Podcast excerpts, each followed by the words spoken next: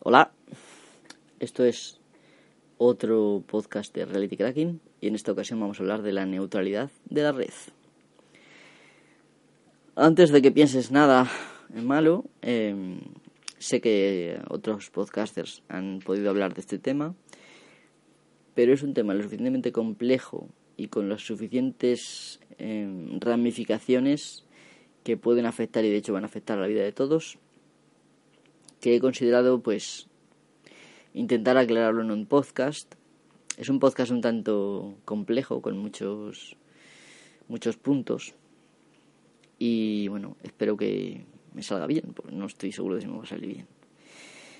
Vale, em, vamos a empezar.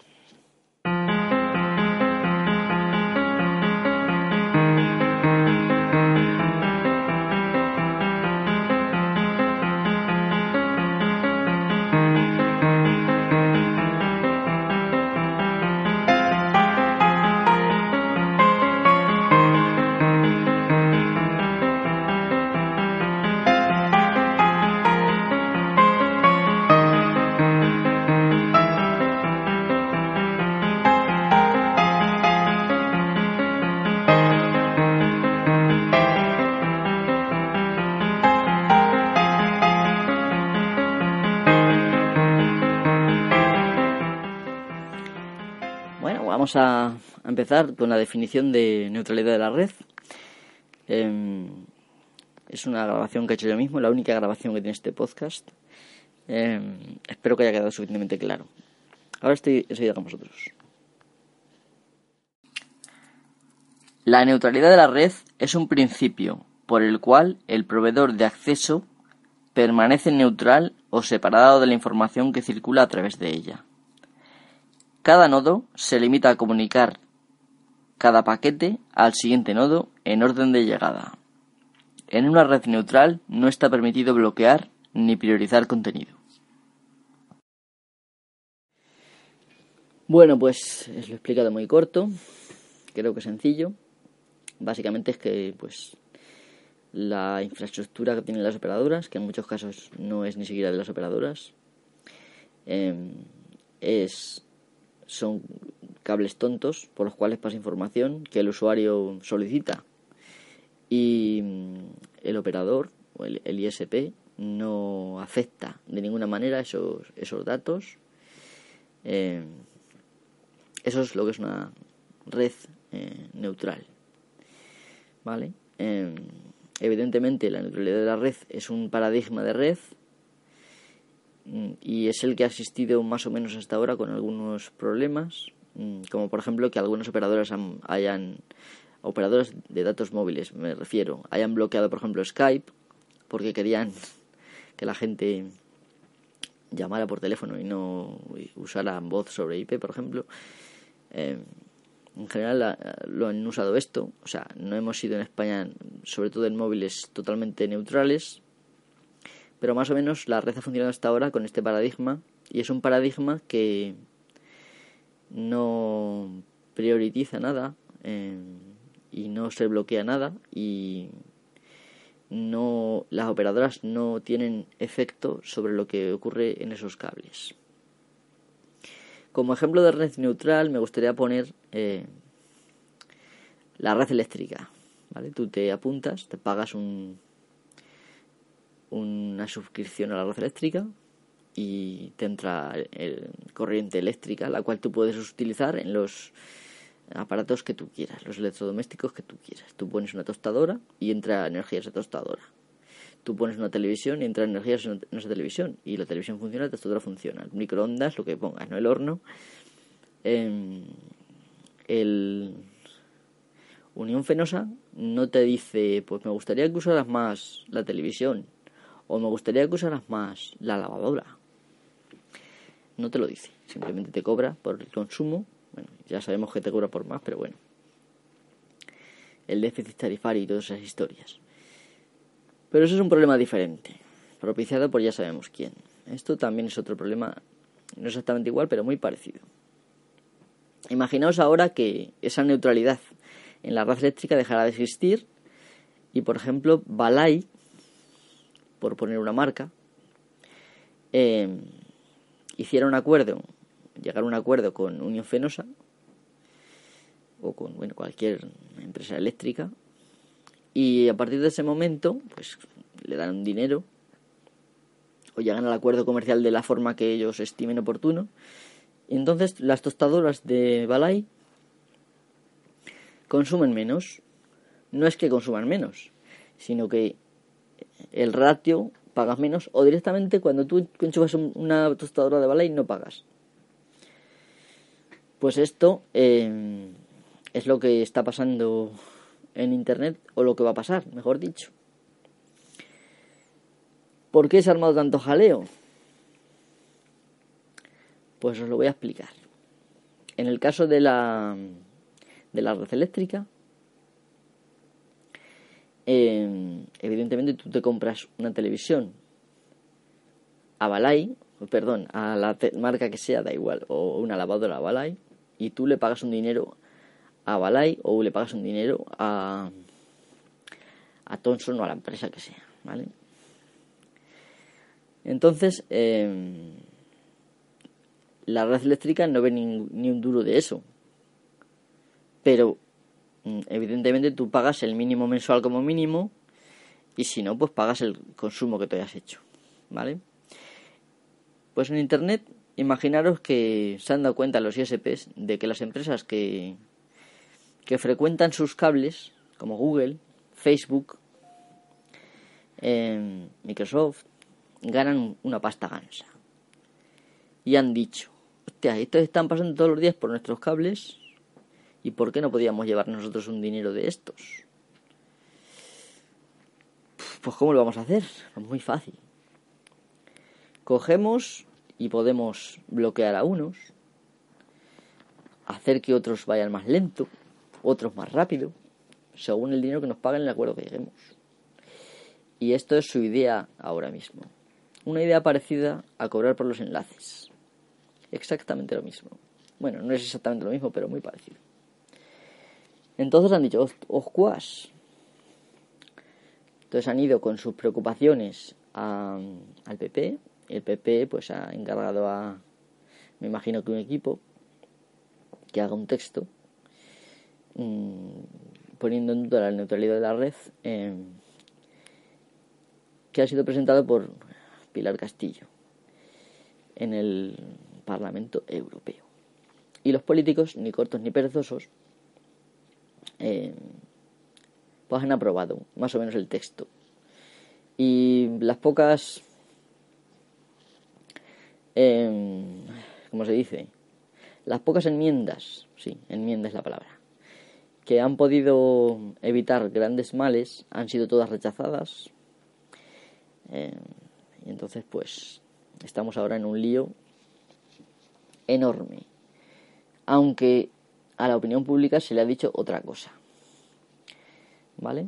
Eh, bueno, voy a aclarar antes de seguir adelante que yo la ley no me la he leído. No he leído el texto de esta señora. Por lo visto es un texto horrible, dicho por Em, por gente que ha estado estudiándolo para em, hablar del tema, la comisión previa al, al debate y todo esto, ¿no? Que ha sido un debate muy escaso, pero bueno. en fin.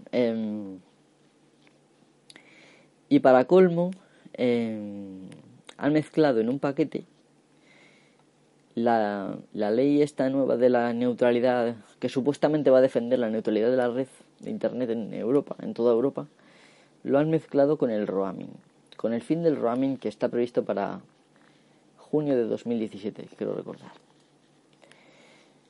Bueno, como no he leído la ley, no la voy a leer porque es un rollo. Según el texto dicen que es muy malo, pero sí me he informado un poco. He leído la nota de prensa que tienen puesta más o menos para explicar a la gente el tema y también he leído, he visto vídeos de gente comentando. Eh, gente, me refiero en el Parlamento Europeo, la comisión que se nombró para hablar del tema este, con diferentes ponentes. Eh, en fin. Voy a leerlo. Lo había grabado, pero se me ha grabado mal. Lo cual me ha costado grabar este podcast dos veces hasta más o menos hasta aquí.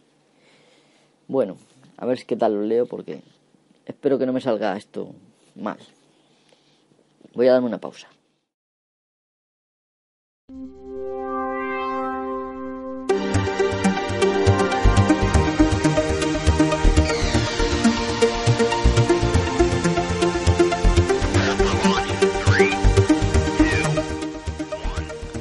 Bueno, ya estoy listo. El texto que os voy a leer es corto, no penséis que es muy largo. Y es más o menos para que os hagáis una idea de los cambios eh, que planean las nuevas leyes de este tipo, tanto del roaming como de la neutralidad de la red. Se titula el documento así, Nuevas reglas sobre cargos al roaming y una Internet abierta. El Parlamento Europeo ha aprobado una nueva ley para terminar con los cargos por roaming en junio de 2017 y la primera ley sobre neutralidad de la red que se aplicará a toda Europa. Esto viene con dos apartados. El primero es el roaming. Los cobros por roaming dejarán de existir en la Unión Europea el 15 de junio de 2017. Los consumidores pagarán el mismo precio por llamadas, mensajes SMS y datos móviles donde quiera que viajen si están dentro de la Unión Europea. Llamar a un amigo cuando estás en casa o en otro país de la Unión Europea no reflejará diferencia alguna en tu factura. Ya desde abril de 2016, el roaming será más barato. Las operadoras solo podrán cargar un pequeño importe adicional a la cantidad del precio doméstico, que será hasta 5 céntimos de euro por minuto de llamada, 2 por mensaje y 5 por mega de datos, IVA o impuestos indirectos no incluidos. Bueno, y ahora viene la neutralidad de la red. ¿Vale? Neutralidad de la red. Las nuevas reglas consagrarán el principio de la neutralidad de la red a la ley europea. Ni bloqueo ni regulación del contenido online, aplicaciones y servicios. Ello significa que habrá un verdadero juego de reglas sobre Internet en el conjunto de la Unión Europea que contribuirán, perdón, que contribuirán a un único mercado y a invertir la fragmentación actual. Cada europeo debe ser capaz de tener acceso a una Internet abierta y todo su contenido. Y los ISP deben ser capaces de proveer sus servicios por medio de una Internet abierta de alta calidad. Desde la entrada en vigor de la ley, bloquear y regular Internet será ilegal en la Unión Europea y los usuarios serán libres de usar sus apps favoritas sin importar el servicio que contraten. Muchas operadoras móviles bloquean Skype, FaceTime, o aplicaciones similares, o algunas veces piden más dinero por, por permitir estos servicios. Eso será ilegal. Todo el tráfico será tratado con igualdad. Esto significa, por ejemplo, que no puede haber priorización de tráfico pagada en el proveedor del servicio de Internet. Al mismo tiempo, igual tratamiento permite una razonable gestión del tráfico en el día a día según justificados requerimientos técnicos, los cuales deben ser independientes del origen o destino del tráfico y de cualesquiera consideraciones comerciales. Reglas comunes sobre neutralidad de la red significan que los proveedores de acceso a Internet no pueden elegir ganadores o perdedores en Internet o decidir qué contenidos y servicios están disponibles. Bueno, pues ya está dicho. Em, si tenéis alguna duda, este texto ha sido traducido del inglés de la página del Parlamento Europeo. Em, y lo podéis volver a escuchar. Parar el podcast, volver a escuchar, que no pasa nada. Bueno, según em, tengo que hacer notar dos cosas muy importantes. Una es que este, estas leyes, o sea, la votación ha sido no sobre una cosa u otra, sino sobre las dos cosas juntas. O todas o ninguna, básicamente. Y esto ya te puedo hacer, mm, te puedo hacer pensar. ¿Y por qué? Porque evidentemente todo el mundo pensará que el roaming es una cosa que ya no tiene sentido eh, hoy en día. El roaming pues si alguno no lo sabe, cosa que me extrañaría, es que cuando tú te vas de viaje, por ejemplo, a Francia, a Inglaterra, donde quieras de Europa, eh, o otro país, em, te cobran unos costes mm, básicamente colosales por simplemente estar fuera de tu país, de tu país de origen. En el caso de, Europa, como estamos en la Unión Europea y se supone que tenemos que estar, eh, pues unidos. Y además se da el caso de que las operadoras están en toda Europa las mismas. Eh, no se me ocurre ninguna razón por la cual eh, tengan que cobrar nada más. Ninguna razón. Perdonad que le voy a abrir al gato. A veces pasan estas cosas cuando uno se lo espera.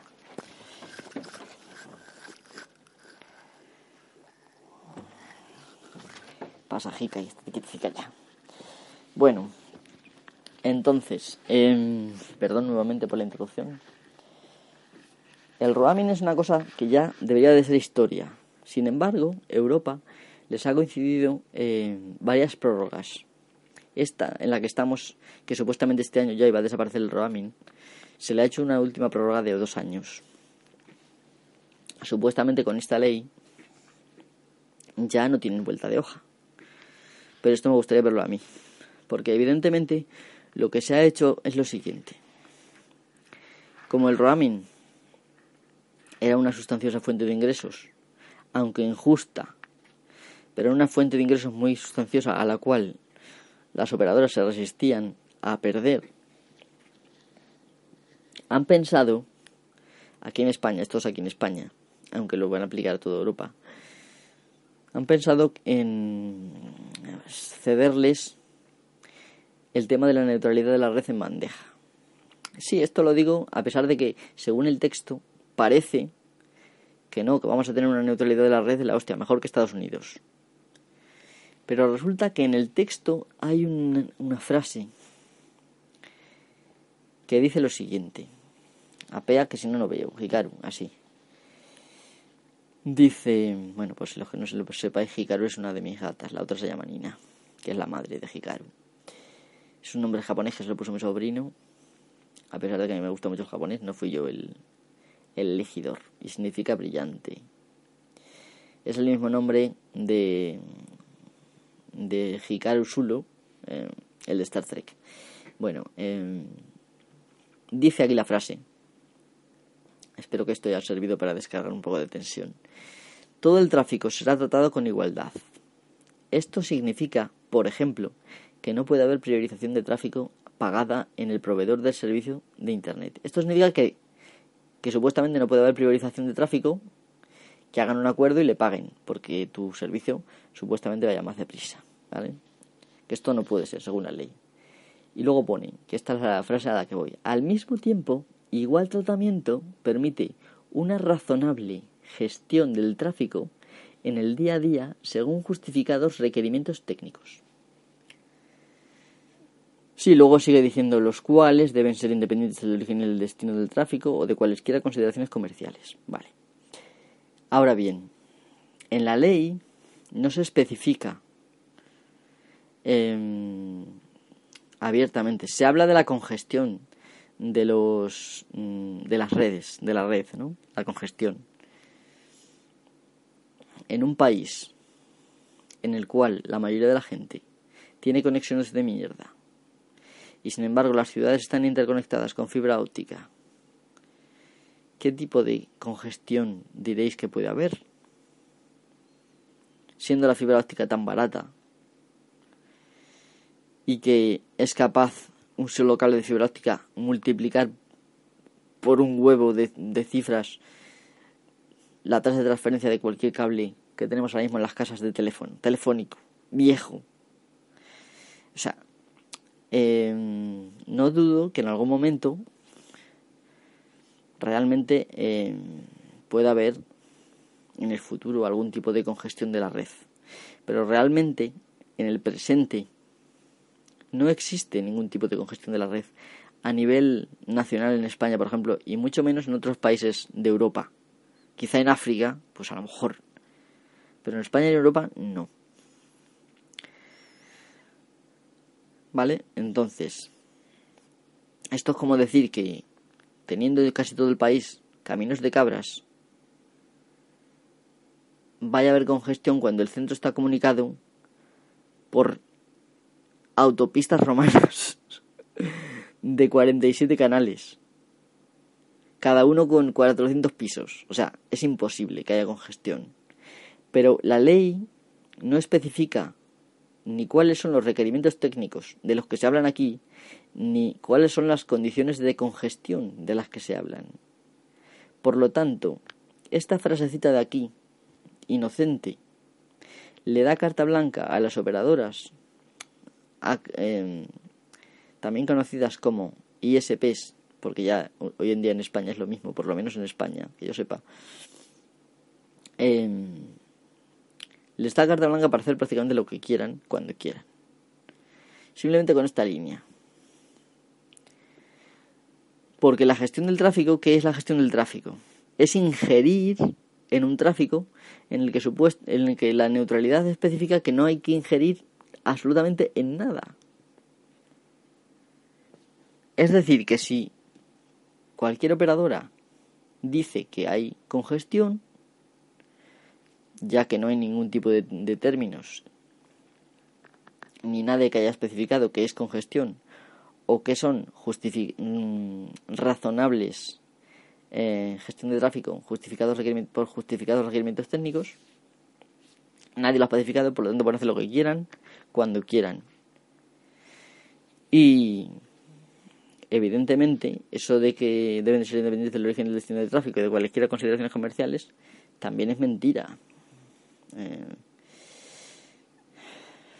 o sea que, que al final nos han vendido los políticos a las operadoras, para que las operadoras saquen tajada, por si no fuera poco que ya les pagamos por un servicio que supuestamente ese servicio es lo que verdaderamente pagamos y vale, que es la conexión a Internet.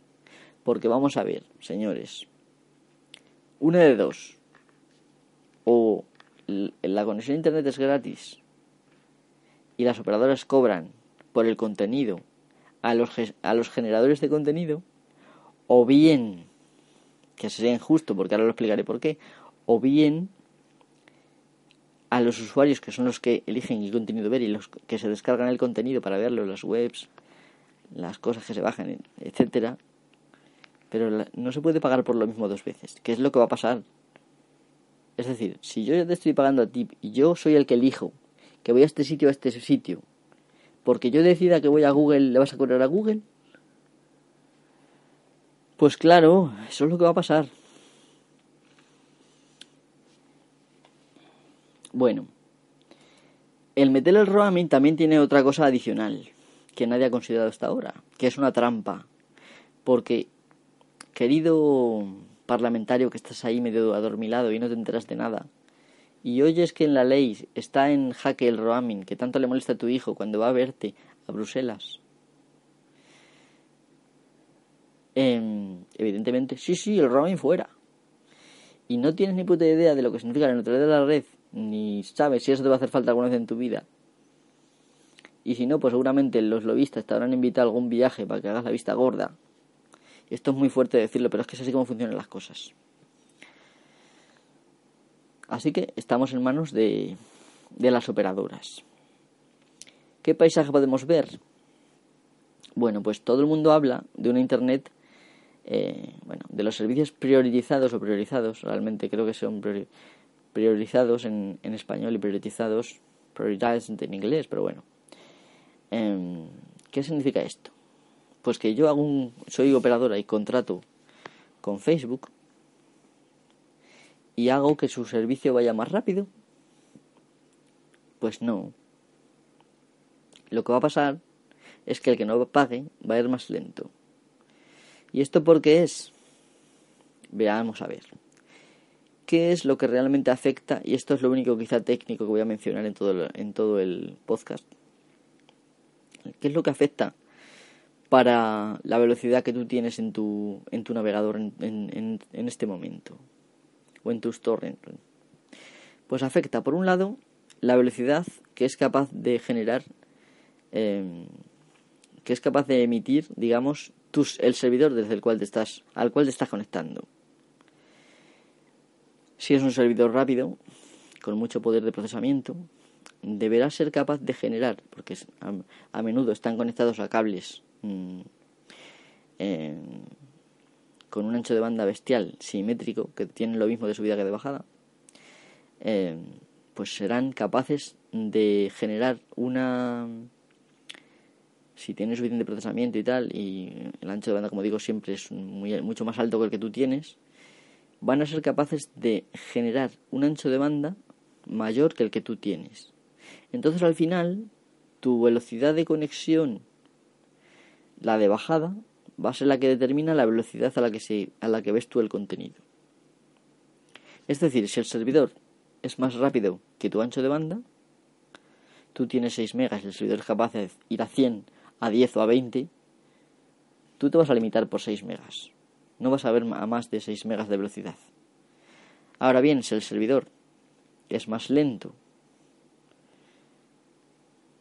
y tú tienes más megas de ancho de banda, el ancho de banda es como si fuera un caño. Cuanto más grande, más pasa por un segundo, por ejemplo, por ese caño. No es una cosa estática.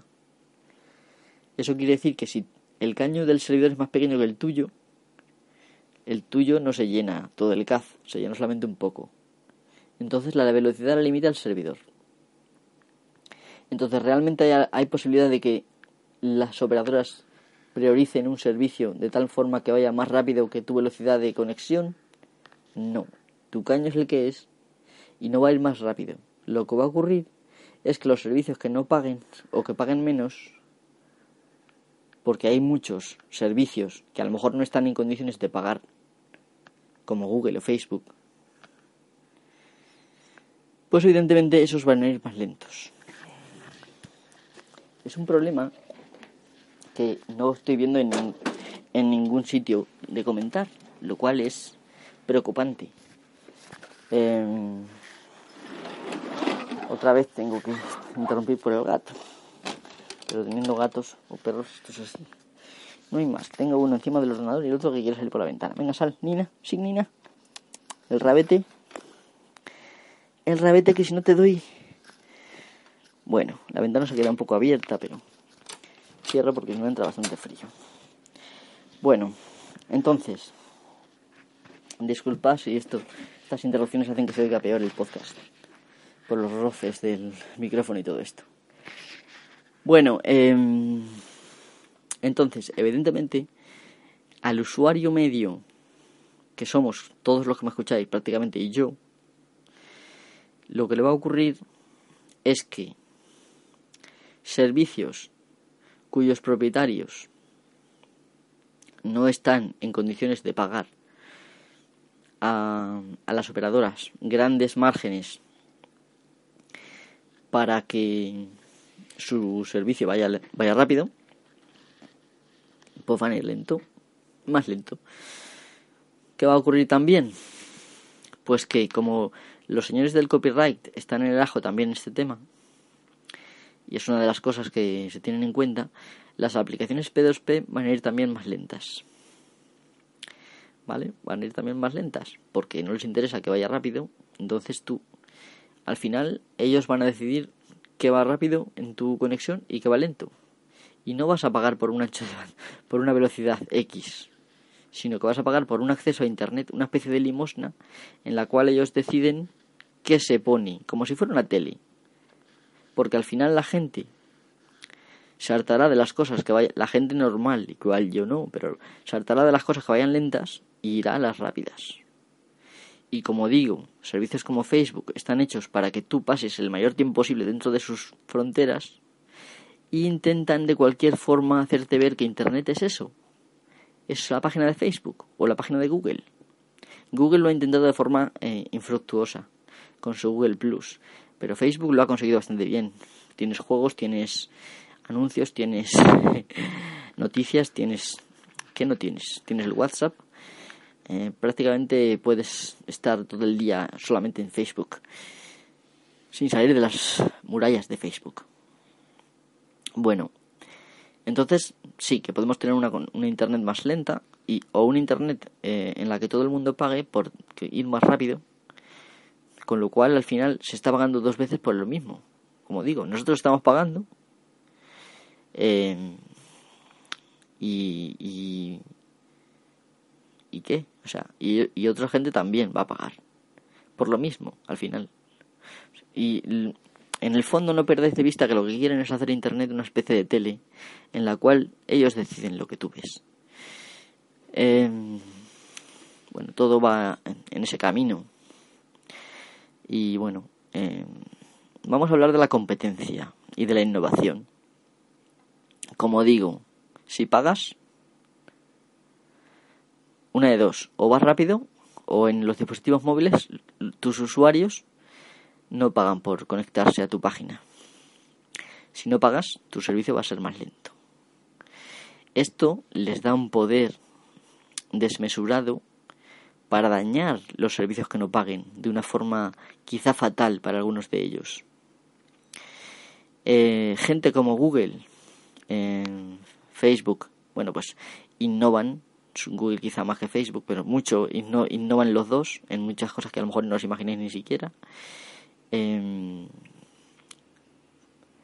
e, emprendedores que haya por ahí que tengan solamente cuatro duros y que no se van a poder permitir tampoco pagar las tasas mm, para ir rápido en su servicio, porque habrá diferentes tasas según diferentes, evidentemente. Em, pues mm, se van a ver también lastrados por esta gentuza. Y sin embargo, las operadoras no innovan. Sabemos que la innovación, es decir, la creación de cosas nuevas, cosas que ayudan a que se mueva, a que se desarrolle el progreso, las generan o bien empresas grandes que tienen muchos talentos, como por ejemplo Google, Facebook, Microsoft, esta gente, Apple también, aunque Apple no ayuda mucho tampoco, pero bueno. Mm, pero las operadoras, en cambio, que han inventado? Televisión por IP. Venga, hombre. Movistar ha hecho una televisión por IP que básicamente se basa en el protocolo de voz por IP y ya está. Y si tienes esa IP, si tienes esa televisión, prácticamente solo la puedes ver uno en tu casa y encima consumes ancho de banda de internet. Qué gran invento. Yo prefiero ver por las ondas de o bien por el satélite o bien por las ondas normales de vamos, de la antena de mi casa. No quiero inventar nada más. Está claro de que las operadoras innovan muy poco. Su interés está en invertir lo mínimo posible en sus infraestructuras actuales, que en general son redes residenciales muy viejas, caminos de cabras, eh, para eh, aumentar su, margen de beneficios. Si una operadora invierte en redes es porque va a aumentar, por ejemplo, el, por ejemplo en todo un pueblo va a aumentar eh, sus usuarios. Por ejemplo, aquí yo vivo en un pueblo em, y un pueblo de al lado, a pocos kilómetros de aquí, no tenían internet. De hecho, una persona de aquí de este pueblo eh, creó un, un cibercafé. Esto fue hace años ya, ¿eh? Hace pues 2005 podemos hablar, 2005-2006. ¿Por qué hizo el cibercafé? Porque había una oportunidad de negocio, no había internet, la gente iba allí al cibercafé, tenía también una tienda de chucherías, podías comprar prácticamente bebidas, cualquier cosa, ¿no? Em, también el periódico, la prensa y eso. Tampoco tenían prensa en, el sitio este. Em, entonces, pues su negocio floreció durante un tiempo. Tenía internet por satélite, por si alguien lo pregunta. Que le costaba bastante caro, pero le compensaba porque la gente iba allí a conectarse a internet, a jugar en red, en fin, muchas cosas. De repente, Telefónica llegó y no sé si lo vieron porque por este café que tenía como estaban era cliente de, de, Telefónica o qué el caso es que vieron que metiendo unos cables de fibra óptica en esos pocos kilómetros pues tendrían un potencial de 500 o 600 clientes nuevos pues en ese caso invirtieron pero una vez que tienen un cliente como el porcentaje más o menos de mm, que pagas lo mismo tanto si tienes una conexión lenta como si es, por ejemplo, yo sé gente que paga lo mismo, tanto teniendo 10 megas como 6, o incluso teniendo 20 como 10, pues al final lo que te importa es que la gente se te conecte y te pague. No te importa la velocidad, porque no es un cálculo exacto de ratio de velocidad por precio que pagas, ojalá. Entonces al final eso sí lo hacen, pero para mejorarte, por ejemplo, en mi pueblo, por ejemplo, que tampoco es un pueblo de poca gente, somos 5.700 habitantes,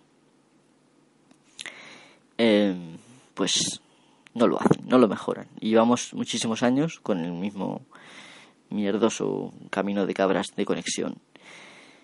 Eh, y no lo van a mejorar. A menos que haya una empresa que se funde aquí, lo cual es dudoso, y que invierta en, o le coma el tarro a Telefónica para que, Movistar en este caso, para que invierta y lo vea factible, pero si no, no va a pasar. Entonces, ellas no invierten en I más D, más I, generalmente. Si lo hacen es para ahorrarse dinero, no para innovar en cosas que mejoren, que hagan que el progreso avance para los demás seres humanos, que vivamos mejor. Eso no va a pasar, no. Lo que van a hacer es frenar la innovación, porque si hay un emprendedor que tiene una idea y no tiene el dinero para pagar una conexión rápida, pues a lo mejor su idea muere entre el tumulto de otros servicios mucho más rápidos que el suyo. Y esto es un poder que es injusto. Y aunque solo fuera por esto, ya debería de prohibírsele a los operadores hacer lo que quieran hacer. Lo que ya están haciendo más o menos, porque como os digo, que Orange em, me daba a mí servicio de Facebook gratis. No gratis, el acceso por la red, por los datos de Orange, gratis. Eh, que encima ellos lo tenían subcontratado a, Movistar, por lo tanto les costaba a ellos algo, me imagino, pero tendrán un buen acuerdo con Facebook. Em, en resumen, esto es un desastre para el mundo, no, no aporta nada bueno a, a la gente en general, a la mayoría de las personas, y simplemente es una comida de olla, igual que el tema de de cerrar Google News en España por, por pedir cobrar por los enlaces, ese tipo de cosas, lo mismo. ¿Vale? Algo que en Estados Unidos ha triunfado, bueno, me refiero a la neutralidad de la red, en el cual se han hecho leyes claras eh, al respecto y se ha cerrado el tema de momento, aunque se reabrirá, me imagino, porque el mal no duerme nunca, eh, esto lo tenéis que tener claro. Pues aquí en España, en eh, toda Europa nada menos, mm, se han asegurado pues que esta gente puede hacer lo que quiera, básicamente. Bueno, ya llegamos al final del podcast. Eh, conclusión. Los clientes les pagamos nuestro buen dinero para acceder a Internet.